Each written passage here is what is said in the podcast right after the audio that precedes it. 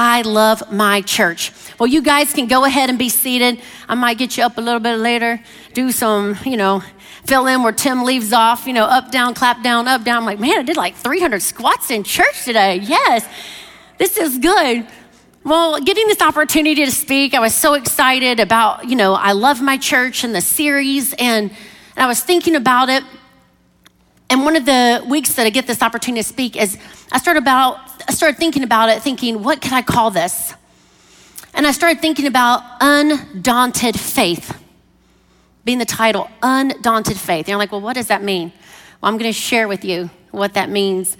I woke up this week, I've been praying about, like, Lord, you know, what do I share? You know, I know what the topic is, but, you know, it's the same topic, but God, what do you want your people to hear? What do you want your sons and your daughters to hear this week? And I woke up and God's like, there's your story. And I'm like, ooh, that one's good. I like that one. I learned, I learned that as a kid. So I was so excited to share you this story with you this story. And we're going to find it in Mark today. Now, this story is in what they call the synoptic, synoptic gospels. Whew. Don't say that if your mouth is dry like mine is. I'm saying too much, Ryan. But what that means is, breaking it down, is this story is found in Matthew, Mark, and Luke. Now, if Jesus tells us the same story three times, I think he's trying to be like, hey guys, woohoo, this story is important. I want you to know what this story is about. I want you to learn from this story and to grow from this story. So we're, I chose Mark because I just thought that it, um, I like the way it told the story. I'm going to be reading out of the um, NLT, um, the New Living Translation, but it's found in Mark 2. I'm going to start reading in verse 1. It says here Jesus returned to Capernaum several days later. Now, Capernaum was his home, so Jesus came home. He's like, Jesus returning home several days later. And the news spread quickly that he was back home. They're like, man, Jesus is back. Soon, the house, somebody say the house. The house. Come on, the house. The house. Where he was staying was so packed with visitors that there was no more room even outside the door. Man, when Jesus is moving, when Jesus is in the midst, man, it gets packed out, doesn't it? Man, people had heard the stories, people had experienced the miracles, and they're like, man, Jesus is back. We want some more of that. So while he was preaching God's word to them, isn't it funny for us, like speaking God's word, but Jesus was preaching God's word to them? like, kind of interesting. Listen up, guys. I got a word to share with you. While he was preaching God's word to them, four men arrived carrying a paralyzed man on a mat. They couldn't bring him to Jesus because of the crowd, so they dug a hole through the roof above his head. Then they lowered the man on his mat right down in front of Jesus. That's when you're thankful for some strong friends. You know what I'm saying? Some friends who've been hitting the gym. It's not gonna, you're not gonna be scared they're gonna drop you off the mat as they're lowering you down. So then they lowered the man on his mat right down in front of Jesus and seen their faith the friend's faith. Jesus said to the paralyzed man, My child, your sins are forgiven. But some of the teachers of the religious law who were sitting there thought to themselves, now remember, they're just thinking. Maybe they were thinking out loud, but I mean, it says thinking. They thought to themselves, What is he saying? This is blasphemy. Only God can forgive sins. But Jesus knew immediately what they were thinking. Jesus knows exactly what we're thinking. Jesus knows what's going on at all times. He's with us, He knows us. He asked them, Why do you question this in your hearts? Is it easier to say to the paralyzed man, Your sins are forgiven, or stand up, pick up your mat, and walk? So I will prove to you that the Son of Man has the authority on earth to forgive sins. Then Jesus turned to the paralyzed man and said, Stand up, pick up your mat, and go home. And the man jumped up, I like to say immediately. and immediately the man jumped up, grabbed his mat. Can you imagine? He's like, Oh, yeah, check me out now. And walked out through the stunned onlookers. I mean, their faces are probably like, What in the world? There's a hole in the roof. And now here's this guy, he doesn't even on the mat, he's carrying the mat. They were all amazed and praised God, exclaiming, We've never seen anything like this before. Man, as I read this, and I thought, man, friends don't leave friends behind, do they? They bring their friends to Jesus. And these friends, man, these friends are really good friends. Let's go back because I wanted to read it to you so you could get the whole story and then go back and kind of break it down. So here you go. They get to this house. The friends get to the house, and it's so packed. I mean, it's standing room only. I mean, if you can't, if they're not even allowing you to get close to the windows or the doors, you know it's a packed house.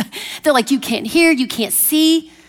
And then these friends thought to themselves, man, how can we get our friend to Jesus? They didn't let obstacles, they didn't let limitations, they didn't let what people said deter them. They let nothing stop them from formulating a plan to bring their friend to Jesus. And that's why I said, that's why I said undaunted faith. I want to read this to you. Undaunted. Undaunted means not intimidated or discouraged. You think it was hot and sweaty that day? Carrying, carrying a grown man a paralyzed man who a man who couldn't do anything. He was at the mercy of his friends. So here they walked all day carrying him and then when they get there they're like sorry. Well what about this? Oh sorry. Well what about that? Sorry. They were not intimidated intimidated. They were not discouraged by difficult or even danger or disappointment. So then they came up with an idea.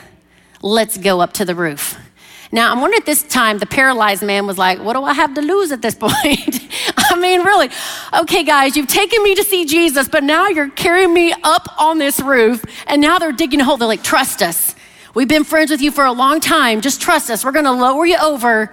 We got you. We got your back. I'd be like, I don't know if you got my back or not. So there they go. They start digging. They, they dig on this roof, and it says in scripture, if you, if you read, the roofs were made a lot of time of mud, of grass, and then there's tile. So it was layers and layers. So imagine them digging. Is any gardeners out there, or people just dig up unwanted stuff in their yard? I'm the only one? Nobody else has ever dug anything up here? I dug up a sago palm once let's just say we had a come to Jesus meeting. I mean, I like I think Tim ended up getting me like an axe or something. I was like, and he's like, children, walk away, walk away, mommy. I'm like, this sago palm will not have the best of me. And then I held it up like Goliath at the head of the, you know, the root system of it. I'm like, look at this. Yeah. I'm like, the kids are like, wow, mommy, mommy, um, run for mommy. But when you dig in the dirt, what happens? It gets dirty. It gets messy. It's not, it's not a clean job. I mean, you are filthy. That pedicure I got when I was digging up that sago palm two days earlier, it had, it was bye bye. I mean, everything was gone. I mean, you are covered in dirt head to toe. And that's what these men were willing to do to bring their friend to Jesus. So there they start digging on the top of the roof and pieces are coming off and like little, you know, moving tiles. Can you imagine in there sitting there listening to Jesus and all of a sudden you're like, something's on my head. Something's like, and then they look up and they're like, the roof's caving in. Nope. And then they see an opening bigger and larger. And they're like, there's two men's head. Whoa, somebody's coming down through the roof. And there they go, dropping their friend, not dropping him, lowering him slowly. But low, he may have felt like they were dropping him. Maybe his first prayer to Jesus that day. They dropped him, and I love when they dropped him right in front of Jesus. No other place to be but in front of Jesus. I wonder if the urgency they felt to get him to Jesus was maybe because they had experienced Jesus themselves. Maybe they had experienced it. Imagine that with me. Or they had heard all the stories and they thought, what if? What if our friend doesn't bother us? He's not too dirty, he's not too crippled, he's not too he's not too heavy. Anything and everything to bring my friend to Jesus. And that is what they did that day. And then it says, is of course, when they get there, Jesus looks at him and says to the paralyzed man in verse 5, he says, Seeing their faith, the faith of friends. Sometimes don't we need those friends around us to see it before we can even see it for ourselves? Maybe they help the paralyzed man on the mat. You can walk again. You can, you can run again. Do you think that he believed it, or do you think that their faith, they're like, man, we believe it, we've seen it, we've experienced it, experienced it. Let's just get you to Jesus. So, seeing their faith, Jesus said to the paralyzed man, My child, your sins are forgiven. Now, what? Wait a second, Jesus. I mean, you can see I'm on a mat, I can't walk, I'm paralyzed, I'm crippled, crippled, I'm incapable of doing anything for myself. But Jesus knew that he had a need even greater than not walking again. He had a need of having his sins forgiven. And so he met the need first of his heart, the need of his heart that he needed a Savior, and his name was Jesus. And then, after he saved him, then Jesus says, Okay, I gave you the greatest gift of salvation, but now I want you to pick up your mat and walk. Man, can you imagine him going out, skipping a little, hopping a little, grabbing his mat, being like, You never believe what just happened to me. I was up on the roof, thought I was gonna die. Then I'm lowered through the roof, and then boom, here I am. They'll be like, I don't know what you are smoking or drinking, but I'm just telling you what. I mean, that's some crazy stuff. But that's what Jesus does. Because he wants to put us in a place where we only we can depend on him. Where we he can only give us what we need at that moment. And then we're like, I don't know what, but Jesus. I, I don't know what was happening, but Jesus. You know, as I was as I was reading the story and studying, and you know, I was like, you know, friends don't leave friends behind. And having undaunted faith, and I had to do some evaluations in my own life. I'm like, where in my heart, Lord, have I had enough faith in my heart for even Jesus to see my heart and be like, man, because of your faith, this person. When's the last time I've been willing to walk up to a roof, start digging in the mud, start digging in the dirt, leaning over, not even knowing if I'm gonna perish, and lowering my friend to Jesus? When's the last time I've done that? Because found people find people. When Jesus has given you the gift of salvation and has rescued you, why would you not want to share that with other people? Why would we not want to share that? And I think so many times, especially for me, like just thinking about it, like this last year of almost like complacency. It's just like, oh, well, I'll do this, but oh, that's a little too much. And man, I don't want to get anybody riled up because we know what happens when that, you know, there's so much. But Jesus said he is willing that none should perish. Friends don't leave friends behind. I want to share a story with you. Some of you may have heard it, some of you may have not. And I was thinking about, you know, story, like what's a modern day story that, you know, I could share with people. You know, you look, this is Bible times, but what's now? And I thought of a time when I had a community group, women's community group in my home, and I had a group of women. We started going through the book, The Circle Maker, and believing God for impossible things. And one of the girls, Michelle, was coming to my group, and at the end, you know, we'd all share prayer requests. And she said, I want you to pray for my friend. I want you to pray for my friend. Like, our kids are friends, and so that makes us friends. She doesn't know Jesus. And I want to believe that she will come. I've tried to invite her, but it's been a no. Just pray with me. So, man, we circled and we prayed and we believed. Still excuses, nothing. But we didn't give up, and neither did Jesus. So here we were at the beginning of a, one of our um, church fasts that we were doing, and we had you know gathered together like staff team and core team. We were meeting at McGuire's, you know, for the Last Supper.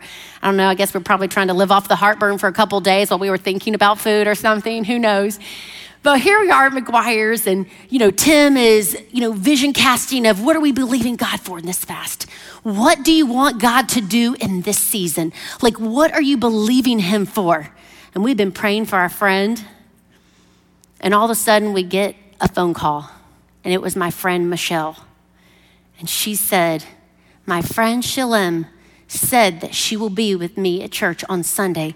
Pray she doesn't have an excuse, and she won't." Back out. So, Tim, we stopped, we prayed. We're like, God, this is one that we're dedicating this fast to Shalem. We are dedicating this fast to Shalem. And you're like, well, Shalem person, Shalem was a Muslim. Her faith and our faith were completely opposite. She didn't even know that she needed Jesus at this moment. She didn't even know that she had a need. So we prayed, we were ready. She came to church that day, so excited. She came, and after church, her, um, I can't, I was probably in kids at that time. She beeline to Tim. She looked at Tim, Shalem looked at him and says, I need Jesus now. I'm telling you what. And Tim, knowing that we had fasted, we had prayed, she was, we, she, we prayed for her in our group. He looked at our friend Hannah and he goes, Go find my Steph- uh, go find Stephanie. Go find her. And he's like, Hold on, Shalem, I'm gonna take you to Stephanie. So Tim gave me that opportunity. We took Shalem to the only open, like, private space we had at that time in Gulf Breeze Middle School, and that was the janitor's closet. So here we are with a mop bucket in a corner, brooms here, a desk probably since 1950, and this in Shalem, I got the opportunity to lead her to Jesus. And I'm telling you, I don't know who was crying more in that room that day. And I was like, isn't this a picture of our Jesus? Here we are in a dirty janitor's closet, a symbol of what we are apart from Jesus, and He makes all things new. That's a great story in itself, but it doesn't stop there. And that's why I want to share her story with you. See, friends don't leave friends behind, and found people find people. You don't want to just keep the light, you want to share the light. So Shalem, I invite her to my women's group. I'm like, you got to come to my community group. She's like, I don't know anything about the Bible. Like, I've got to learn. She's like, baby, she goes, baby, baby, you got to help me. I'm like, girl, I will help you. Come on. So in group, she said, I want you to pray for my mother. My mom is Muslim as well, and she lives with me. And then she opened up a little bit more and said, Actually, she goes, I haven't told her that I've received Jesus yet. She said, Pray that God gives me the boldness to share with her what I did and to read my Bible publicly in front of her and not hide in my bedroom. And I thought, man, it gives me God bumps. Are we willing to hide in our own home? Do know what I'm saying? To get the gospel inside of us and then to have somebody else pray for you, that you would be bold to lead your Muslim family to Jesus? Um, I can't remember the exact timeline. We had the opportunity um, after Shalem gave her life to Christ, her kids came to Christ, and we had the opportunity to baptize them at one of our beach baptisms. You may be able to see the um, picture. I have a couple pictures here to share with you. But at her beach baptism, she goes, One day, my mom's gonna be here. My mom's gonna be doing this. Well, Shalem, because of her boldness and of her faith, God kept opening doors. And someone reached out to her and said, Hey, I heard you're a converted Muslim. Would you be willing to help me with this online group? This online group today has over 100,000 members from Middle East. You have Muslims, Hindu, Buddhist, all other religions. And Shalem gets to proclaim the gospel to these people weekly. The power of one invite. And it just doesn't stop there. It doesn't stop there. Friends, don't leave friends behind. So Shalem called us probably, I don't know, maybe a year, maybe two. I feel like 2020 was like a time warp. I'm not sure what year we're in yet. Um, but she called us and said, Baby, you're never going to believe it. I was like, Girl, tell me some good news. She goes, My mom accepted Jesus. Will you and Pastor Tim meet us at the beach and baptize my mom? So there we were, baptizing her mom, two converted Muslims who are reaching Middle East for Jesus. Now, her mom doesn't speak a lot of English. She'll just smile and squeeze me. And I'm like, I love you, mama. She's like, she smiles at me, but it's priceless. Just this coming up Monday, Shalem and her husband, Michael, he's a believer too, don't leave him out of the picture. Shalem and her husband, Michael, send Bibles over to Pakistan. They're like, how, um, Shalem's originally from Turkey, and she's like, how do we get the gospel or Bibles into another country. So this Monday, they're going to do another Bible drop, and they have given over 700 Bibles in Pakistan and seen multiple people give their life to Christ. Every time I hear her story and I think about her story, thought, what if Michelle had given up? What if Michelle had taken no for an answer? What if Michelle had been like, oh man, it's hard, it's awkward. She's Muslim, I'm a Jesus follower. What if she'd been like, man, I don't want to make it awkward for our kids and their relationship?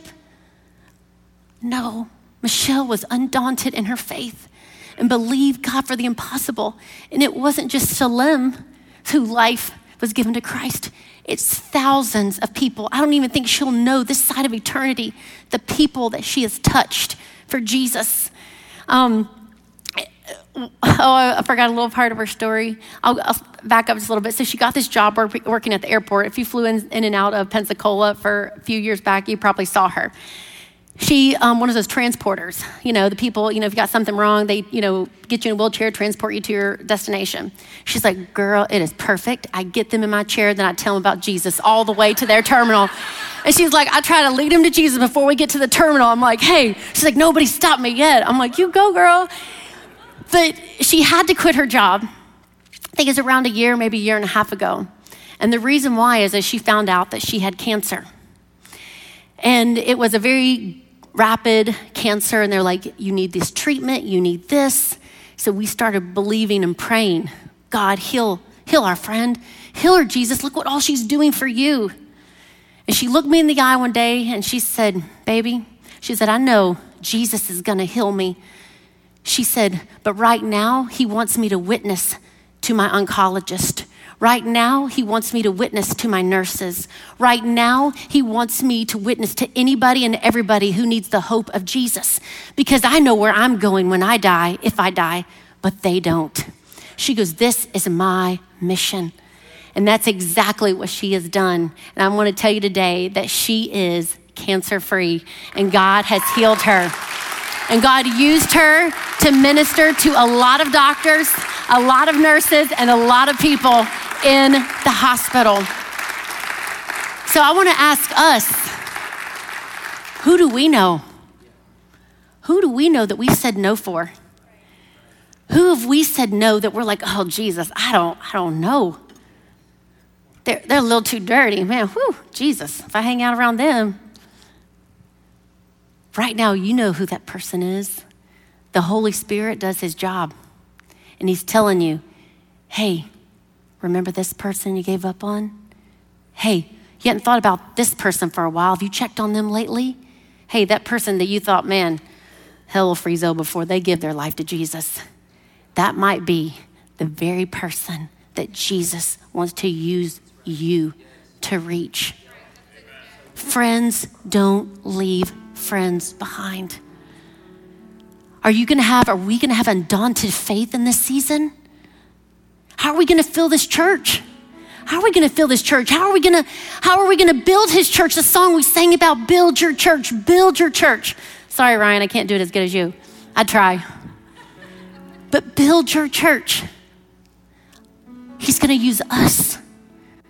He's going to use us. He's going to use our mouths. He's going to use us to be the to be the light to shine to those who need him most. Don't be silent. Don't let a world that is crazy right now dim your light. Dim your voice. Be bold for Jesus. Be daring enough to climb up to a roof to bring a friend to Jesus. And watch that friend flourish. Watch that friend run and deliver Bibles to 700 people. Deliver them to Muslims, to reach people who are like, how will they know unless I send someone?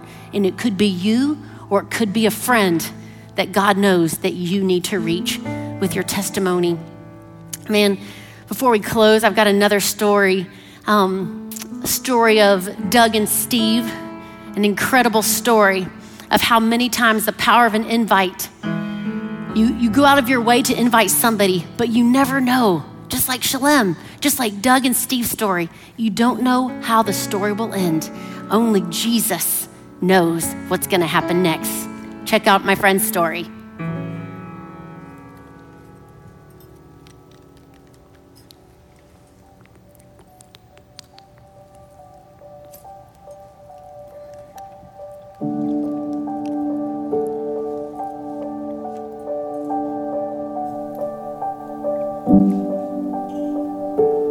Hi, I'm Doug.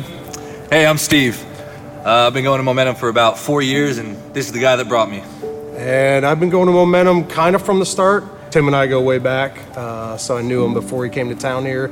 Yep, I met Doug uh, three days after I moved here. I moved here on a Wednesday. That weekend, they were doing a little bit of a charity cookout. If you know Doug, that's kind of his thing. And uh, the rugby team reached out to me. They knew I wanted to be a part of it. I just moved here, played rugby in my last city and they said, "Hey, we're doing this fundraiser. Why don't you come on out?" And Doug was one of the first people I met. Yeah, so uh, we're quick friends. Obviously, had the mutual interest of rugby. Um, so right away, Steve started coming out, training with the team. I believe you're still recovering from an injury. I even at had surgery yet. Yeah. yeah, I blew out my ACL right before I moved, so I had to go through surgery and recovery, which was ideal because the team was lacking a little bit of a coaching presence due to the coach getting a new job timeline. He wasn't able to be at training, so I kind of stepped in as an injured player uh, right into that coaching spot with the team and was able to really feed into it. Um, was also going through some really heavy stuff in my personal life, and Doug was one of the confidants that I got to tell that to. Yeah, so uh, when Steve was first coming out, we trained right here at this field. And at the time, we were parking on the far side over there. And uh, we spent many a night post rugby practice just sitting at the back of the truck, Yep. uh, chatting. Steve was going through some life change. Uh, and I gotta say, like from the start, it was, it was a lot of listening on my part, not a whole lot of uh, advice or anything, but just mixing in there, you know, like, hey man, you know, you ought to come check out my church. I think you'd enjoy it. Uh, he had asked me pretty much every Tuesday and Thursday for the first three or four months, and I kept stiff arming it. I was real angry at God for the things that happened in my life. Um, my now wife, Melanie, was a big part of me coming back to church. She invited me to go to her church as our first date, actually. and after I was doing that, girl. yeah, smart girl, Doug kept inviting me, kept inviting me, kept inviting me, uh, and then he made me an offer I couldn't refuse. Yeah, when the invite didn't work, I just went with the demand. Uh, that's legitimately kind of how it went, Yeah. right? Like, so I legitimately think there was at least a couple of those times that when he gave me a yes on Thursday night, uh, he had full intentions of coming, and life got in the way in between. But uh, one of our night of worship were coming up, and I knew, you know, kind of what they mean to me.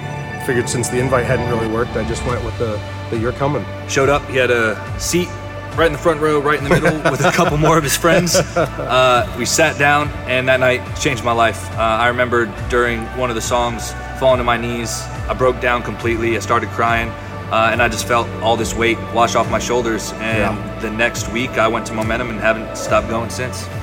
And look at this kid now. Yeah, the the path. You know, one invite to a night of worship gets me going to church every weekend. Gets me diving into a serve team and serving on risk management for a few years, and eventually becoming uh, a staff member. And now I'm the student pastor at Momentum Church, all because he decided to keep uh, the gas pedal down and, and make sure that I came out. But the the amazing part is because Doug brought me, I brought my now wife Melanie. We got married last October.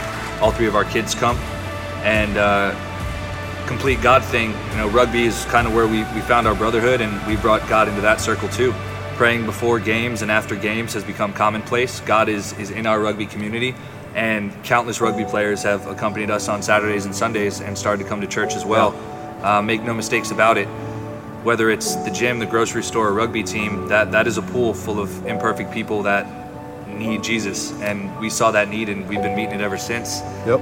Um, and then the biggest story of all, uh, you know, I put the invite out on Easter, and my ex-wife came to church with me and my wife and gave her life to Christ and hasn't missed a weekend since. So now my kids get to grow up seeing all of their parents come to church and come together and showing that there is something greater than whatever happened between us.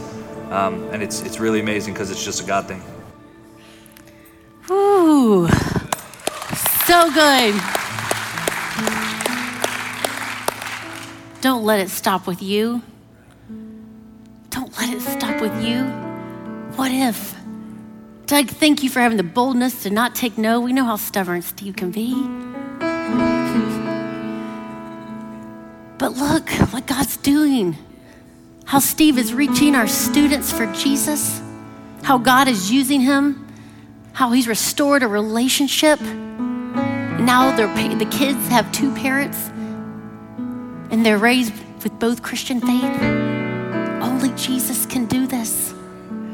Don't keep the faith. I mean, keep, yeah, don't keep it. Share it. There we go. Don't keep it to yourself. That's what I'm saying. Keep your faith, but don't just keep it to yourself. Share it. Friends, don't leave friends behind. Who has God put on your heart today? Who has God put on your heart right now that you're like, man, I need to reach out? They need a lifeline. Their, their boat is, is going down pretty quick. They look like they're spiraling out of control. I remember those moments. I remember where I was before Jesus. And I'm going to reach out no matter how messy it is. I want to be a bringer and I want to help build the church that Jesus Christ died for. Build our church. I love my church. And He's going to use us to build it. Go ahead and every head bowed and every eye closed.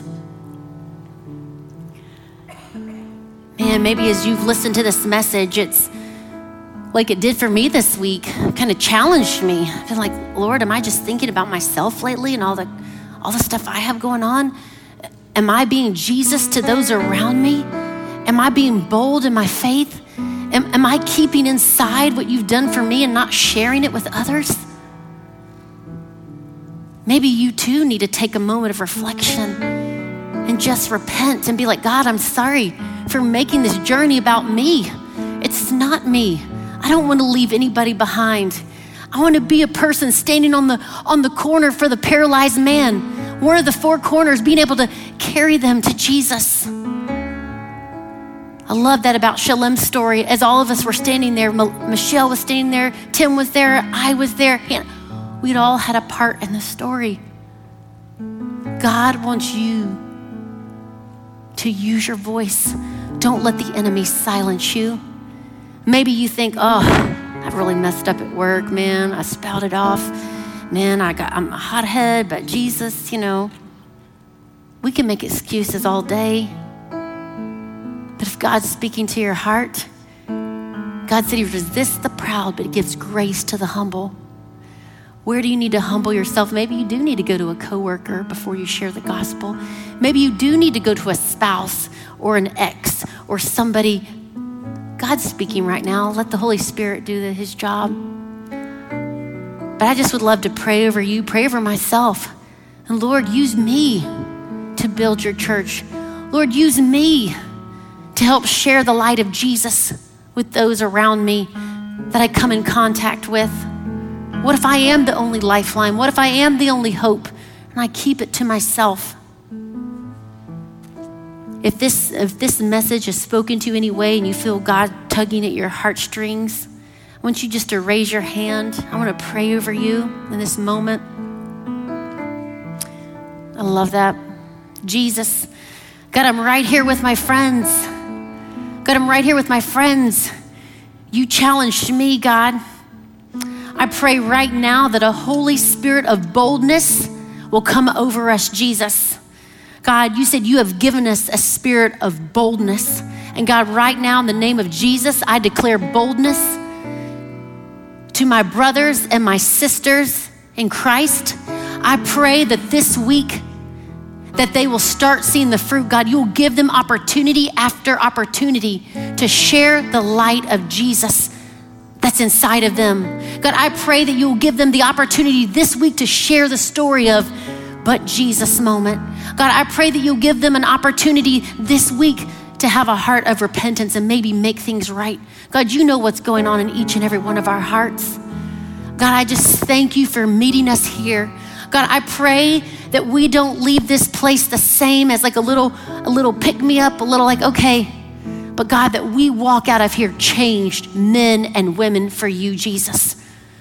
That we will walk with a purpose, that we will walk with a calling, that we will know that you have called us to build your church. Jesus, you are coming back. Help us to live with the end in mind and realize there's an urgency. There's an urgency to not keep it inside. And God, I just thank you for the work that you started. God, you're going to complete the work inside of their hearts. And I ask all this in your name, Jesus. Amen. You know, we never like to close a gathering without giving people the good news or the gospel. Jesus met the paralyzed man first. He said, Your sins are forgiven. The healing was great, but there was a greater need. It was sin, and sin is what separates us from Jesus. But I have good news for you Jesus died on the cross for you. Jesus shed his blood for you. He died for you. And then he rose again for you so that we don't have to live without him. John 3:16 says, "For God so loved the world that he gave his only son that whoever believes in him will not perish but have everlasting life." If you've never made that decision to choose Jesus and ask Jesus to come into your life, don't do life alone. Ask Jesus to come into your life. I tell you, it's the best decision you will ever make. He will give you the boldness and He will make you new.